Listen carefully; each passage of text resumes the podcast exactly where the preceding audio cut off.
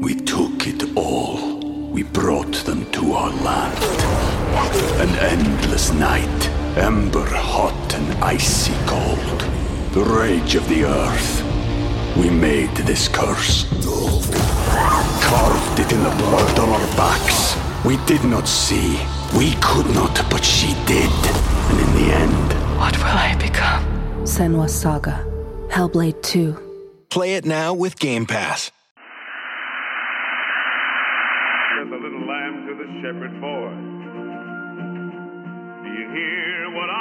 Really am a mean and despicable creature at heart, you know.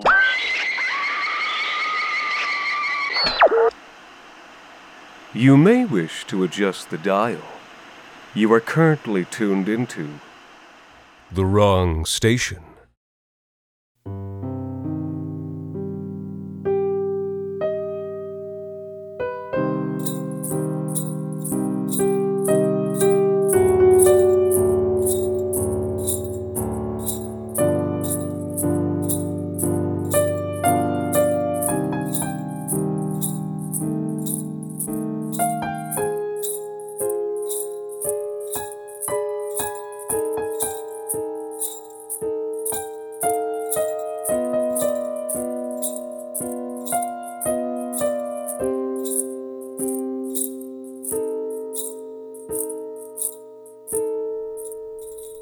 Had been dreading this day for months and months.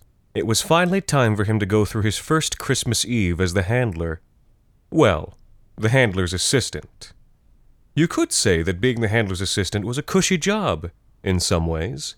It was the handler themselves that did the feeding, the cleaning, the medicating, kept the records, did most of the cerebral work. The assistant was really just a gopher, more of an attendant to the handler than an assistant in their duties. So, you could say that being the handler's assistant was a cushy job, but you wouldn't, considering that the job had the highest mortality rate out of any in the North Pole, because Christmas Eve was different. On the day of Christmas Eve, the assistant had the onerous task of fetching the reins, preparing the reins, and getting them into the rains. As Filliker fiddled with his large, jangling ring of keys, searching for the one that opened the large iron front doors of the pen facility, his mind drifted to thoughts of the handler's assistants in recent memory who had come before him. Glenchime had been trampled, though the coroner said his death had been instantaneous. Dwendal wasn't so lucky. Gored, nearly sawn in half, but he'd still had enough life force to drag himself and his nearly detached lower extremities out of the room. The poor boy thought he was going to make it, up until the very end. But the position didn't always end in death. The year before Dwendal, there had been Jojo. Jojo had, miraculously, gotten through her first year as the assistant, and was quite close to getting through her second, but a swift kick to the head ended all that. Jojo survived, but was left totally blind, and had frequently suffered from full body tremors since. So, considering all of that, Filliker didn't have the highest hopes for how the day would turn out. A probable death sentence passed 364 days ago when he'd drawn the shortest straw in the workshop. But dwelling on it certainly wouldn't help. No, if there was any chance of surviving the day, Filliker would need to swallow down the fear he felt and channel it into something useful. He found the key and entered the building. Just in the foyer and office area, sitting at his desk as he always was when Filliker arrived for the day, was old Lemmy Jangles. In his youth, Lemmy had been an assistant of supreme talent and had escaped the position in the only known possible way, surviving long enough to replace the handler when they retired. Lemmy looked up from his work and gave the young elf a hard, knowing look. There were no more words that could be exchanged between them. Filliker had been prepared as thoroughly as he could be, and the rest was up to him. Besides, Lemmy hardly spoke to anyone anymore, not since his laryngeal cancer. He just gave Filliker a soft nod. Filliker nodded back and continued on his way to the pens. Before long, he was at the gate to the first pen, reins in hand. He gazed up at the crude, etched metal sign that hung above Dasher. It seemed as good a place as any to start. He took hold of the winch to his left and began to crank it. With an iron crunch, a maddening dang dang dang dang dang dang dang dang dang, the gate's door rose and revealed the pitch darkness inside. Filliker peered in. The smell hit him first animal musk, and what was probably the now rotting meat from yesterday's meal. Then, the sound. The low, monstrous braying of an animal that was having its territory encroached upon. As Filliker's eyes adjusted, he could begin to see the outline of the beast just barely catch the light from the hallway. The handlers never dared expose them to harsh light. They'd grown so used to only going outside in the dark of Christmas Eve, lighting the room would risk ruining their eyes. Still, he could see enough to make his heart race. Just the size of it alone, the dense, hard muscle, the tough skin, or was it scale? Filliker found himself wondering how physically strong this creature must have been to help haul the one billion pounds, give or take, of presents to be delivered that night let alone the modifications made by the biolabs over the years, and the magic suffused within the creature long ago. But Filliker shook his head and pushed those thoughts away. Any distractions now would be the death of him. He breathed deeply, straightened his back, squared his shoulders, and entered. Back at his desk, Lemmy raised his head again to the sound of thrashing chains and short, frustrated screams. He wondered how many Filliker would be able to get reined. He wondered if Filliker would make it to Rudolph. He wondered if he'd wear the hazmat suit. Lemmy himself had never bothered, figuring that it would harshly cut his speed and mobility, though thinking about it made him rub his throat. Hey, you okay there? She nearly jumped when he asked her that. She'd been staring so intently at the tree that she hadn't even noticed him walk up behind her. Oh, yeah, she said, just looking at the ornaments. And she had been.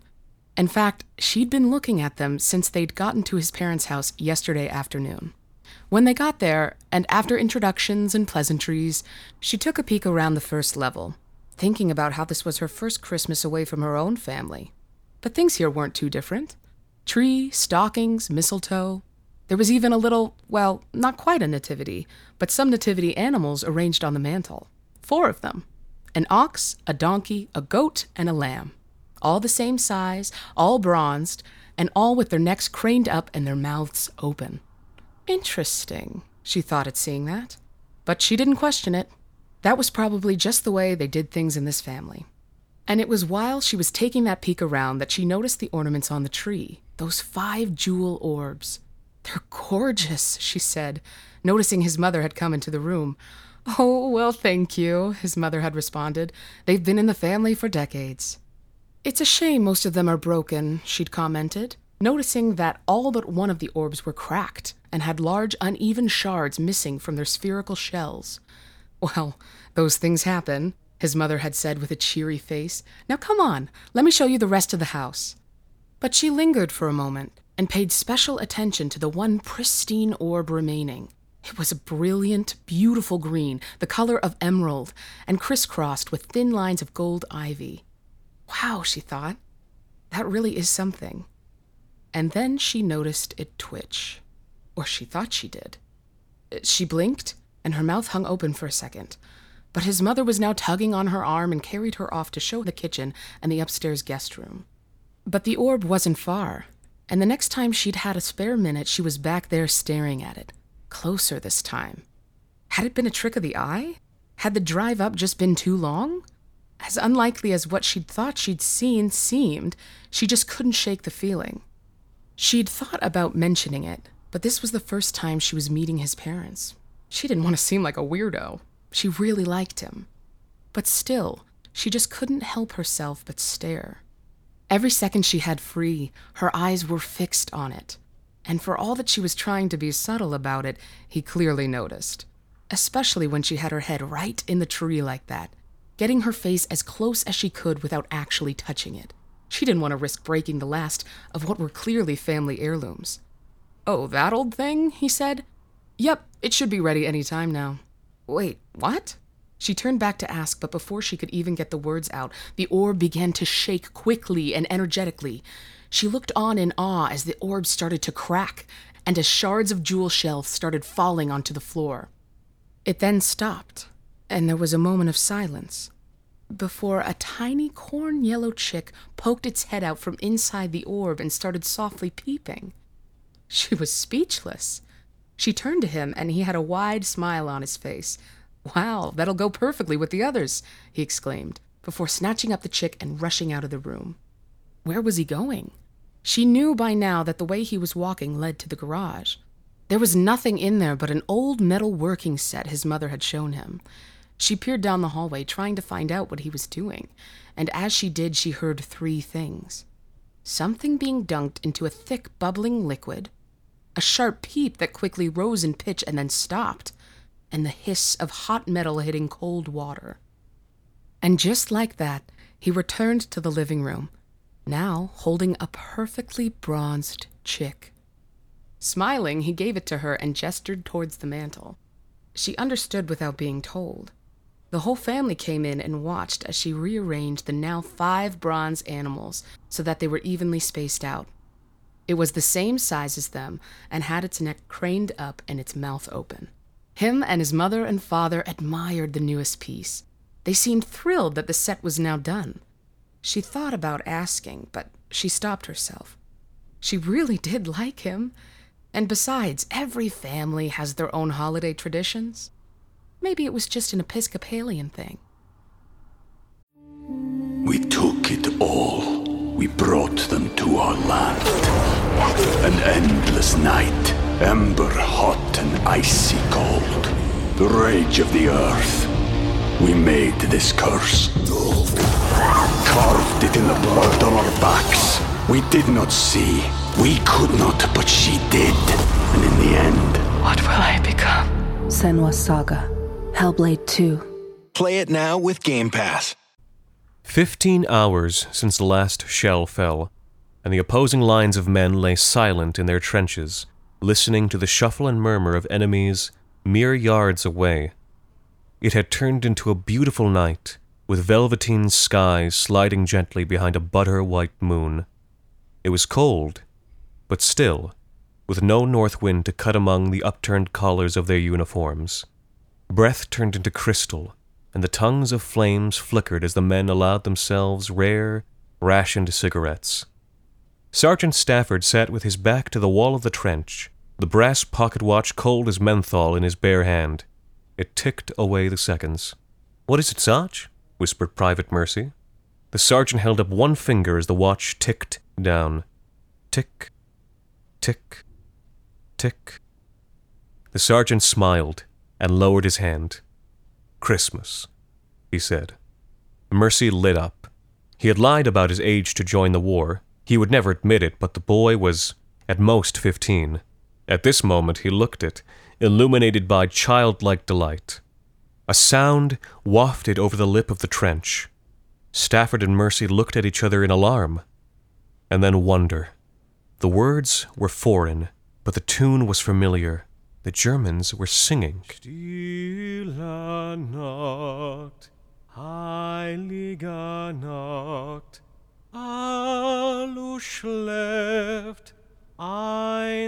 einsam wacht.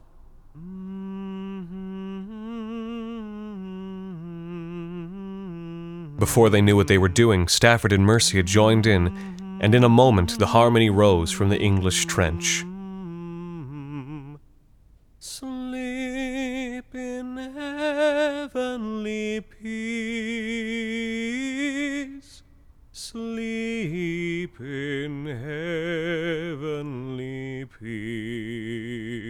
The song concluded, laughter rose from both trenches, and then, after a whispered conversation on the other side, boots scuffled over the frozen mud, and an unarmed German appeared in no man's land, holding up both hands as he picked his way through the barbed wire. Mercy reached for his rifle, but Stafford stopped him, putting a hand on his shoulder. It's Christmas, he said, and then was gone over the top to shake hands with the German and exchange gifts of poor, rationed chocolate. Uniforms rustled, boots chuffed, and in minutes both sides had climbed from their trenches to meet in the no man's land and share in that greatest of gifts human goodwill. Through kilometers of crystalline air, Brigadier Peveril's field glass had an unobstructed view of the front. Slowly, he lowered it, a warm feeling filling his belly. My word, he murmured. Though he was too far to have heard, he found that the tune of Silent Night had sprung unbidden to his mind, and he hummed to himself as he tapped out a telegram message. It was poetic. It was beautiful. He lifted his field glass again and saw that the soldiers of both sides had begun a game of football. My word, he said again, shaking his head. Can't be having that now, can we? He felt the rumble before he heard it, and then shells shrieked down into no man's land, churning men from both sides into a vapor of bloody dirt and whirling, burning steel. And then fell the silence of a holy Christmas night. Alone in his dugout, Peverell murmured to himself, Sleep in heavenly peace. From the peaks of the Taurus Mountains, winter brought snow howling through the town. In an open door, the innkeeper rubbed his arms, watching the road below. Do you think it's true, he said, what they say about this bishop? His wife shrugged. I've heard a hundred stories about miracles in my life, she said. I've yet to see one. She wrapped a shawl closer around her shoulders. It was cold, and besides them, nobody was out in the streets, except for the three women. Since their sons had disappeared day and night, they had knelt by the Virgin's shrine, their lone candle shivering in the wind. They still believe, said the innkeeper. And look what good it's done them, she said. Their boys aren't coming back. He grunted, looking away from them. She turned back inside to stoke the fire. Do we have enough meat? he said. There was hunger in the country. Soldiers had requisitioned more food than the people could afford to give. Licinius and Constantine were at war again in the Balkans. Yes, she said. The butcher had some casks of pork pickling in the cellar. It cost too much, but the bishop will expect more than rice and beans. A clatter arose outside, and the innkeeper turned back into the wind. The mourning women were on their feet, calling out in greeting. Down the road, figures on horseback were emerging from the storm. They're here, he said. We should set the table. Bishop Nicholas was a tall man, his beard made prematurely white by the years of Diocletian's Christian persecutions. For a miracle worker, a living saint, he looked tired and thin. Of course, he was saying to one of the mourning women, of course I will say a prayer for them. His eyes brightened with relief at the sight of the innkeep. But first, he said, we have had a long journey and I need to rest. Yes, rest. As they thawed by the fire, the innkeeper served the bishop's party biscuits and hot milk. The tang of cooking pork wafted from the kitchen, and the bishop's nostrils widened. It smells good, he said, though a frown lingered on his face. We have not had meat in days. The towns nearby are stripped bare. We have three casks of pickled pork from our butcher, said the innkeeper. He kept them hidden in his cellar. Ah, said Bishop Nicholas. Very clever. Very clever. When the meat arrived at the table, it was crisp and glistening, with golden oil still trembling on the flesh. The party breathed a collective sigh as tart, garlic scented vapor spiraled from each plate into the candlelight. The man to Nicholas's left reached out, but a hand gripped his wrist with cold strength. Wait, said Nicholas. His eyes had widened. Do not touch the pork. A silence fell. Three casks of pork your butcher gave you? said the bishop. The innkeeper nodded, and the bishop sank back with a hand covering his eyes. A realization crept down the innkeeper's spine. You don't think. He started, but a deep hum had filled the room, and when the bishop looked up, a ring of light, a parhelion, had appeared behind his head. The bishop spoke Timothy, Mark, and John, put your fleshly garments on. He held out a scarred and weary hand, and on the plates the flesh began to twitch. The hum deepened to a rumble, and like the flecks of iron drawn by a magnet, the chunks of flesh twitched toward each other, rolling into three piles. At the same time, a crash and a rush sounded from the kitchen, and the innkeeper's wife shrieked. A stinking torrent of vinegar poured into the room, and then, as the innkeeper's wife continued to scream, Three grayish figures lurched into the dining room, squelching on mulched feet of ground muscle and bone. The bishop's men cried out and leapt back from their chairs as the meat threw itself on the table, scattering plates and cutlery. The chunks leapt to them. There was writhing and twisting as butchered limbs pieced themselves together. Blood spurted over the tables as hearts began to pump again, scabbing between the cuts, and then scarring, and then smoothing over into skin. The bishop's halo faded, and the rumble died. On the table, three living boys now sat, cross legged. A miracle, murmured the bishop's men. A miracle! A miracle! Two of the boys leapt to their feet. Hallelujah! They shouted. Hallelujah! Hallelujah! But the third boy stayed where he sat, touching his face with newly reknit hands, a dark look hanging between his brows. Why did you do that? he said, lifting his gaze to the tired old man. It was better to be dead. I couldn't remember the pain. I was at peace. Now I have to live like this. The old man's eyes widened. A silence fell. Send me back, screamed the boy. Send me back to death. But in later years, when the story was retold and the pickled boys became part of St. Nicholas's myth, the last part was forgotten, as such parts in stories always are. I think it was 1992, or maybe 93. The older cousins were huddled near the TV talking about boys and girls and making fun of each other in the too harsh way that young teens do. I was under a ragged quilt on the sofa next to my dad, too sleepy to do much more than watch the Yule log channel. Maybe you don't know what I'm talking about. See, we didn't have a fireplace, but every year on Christmas Eve, one of the higher numbered channels on the cable box would air non stop live footage of a roaring hearth. It wasn't gripping television, but after a big dinner, nobody had the wherewithal for complex characters or plots. Instead, the false fire flickered, barely seen in the corners of eyes, in the background of lively conversations. When its presence was unobserved, unquestioned, there were brief moments it felt real. But it wouldn't be long before the illusion was broken. Whenever the fire got low, a hand would reach in from out of frame and add more wood to the fire. That, or it would poke and prod at the stack of logs with an iron pole, sending up clouds of red sparks. The hand had been the same each year since we'd started watching the Yule Log channel a slab of flesh with thick, cigar like fingers that were surprisingly agile.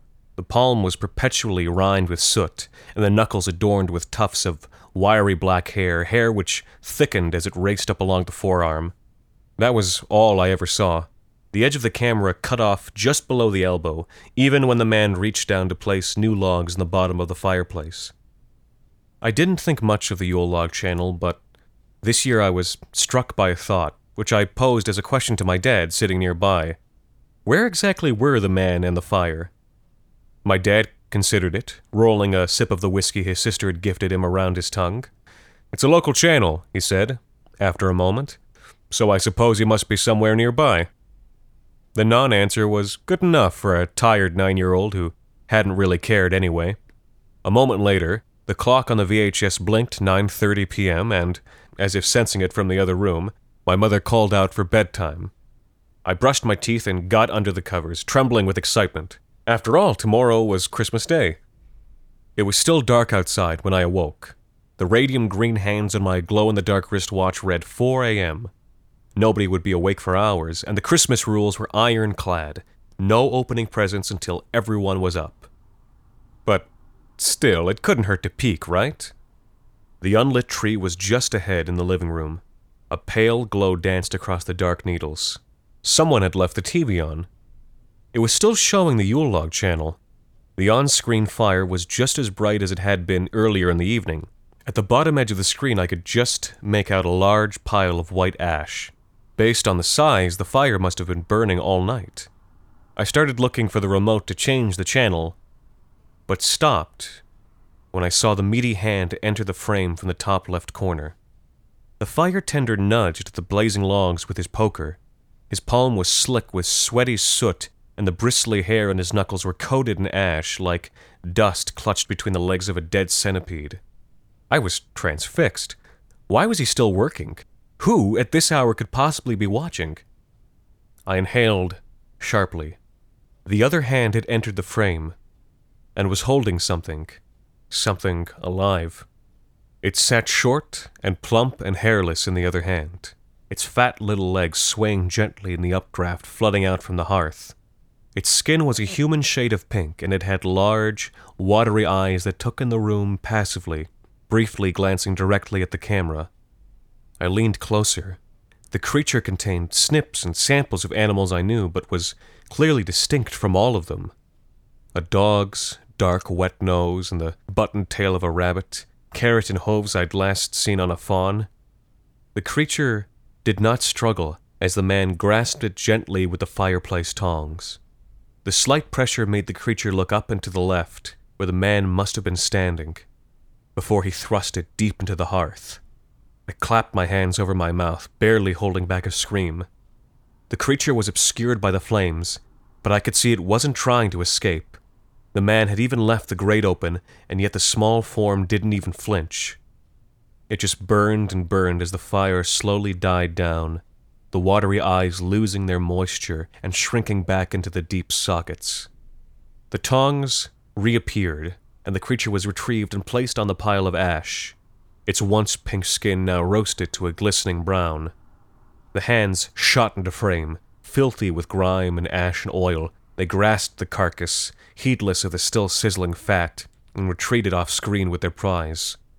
The fire was dead, except for a few glowing coals. Without the noise of the blaze, it was quiet enough for me to hear the sounds from just off camera the sounds of chewing, of bones snapping, of grease bubbling between teeth and gums.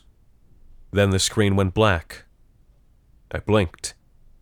Unnoticed by me, a dawn light had crept into the living room, turning it gold and coaxing sweat from my neck. Above me, I heard the muffled excitement of my cousins and reluctant shuffling of my parents. My watch read 7 a.m. It was Christmas morning.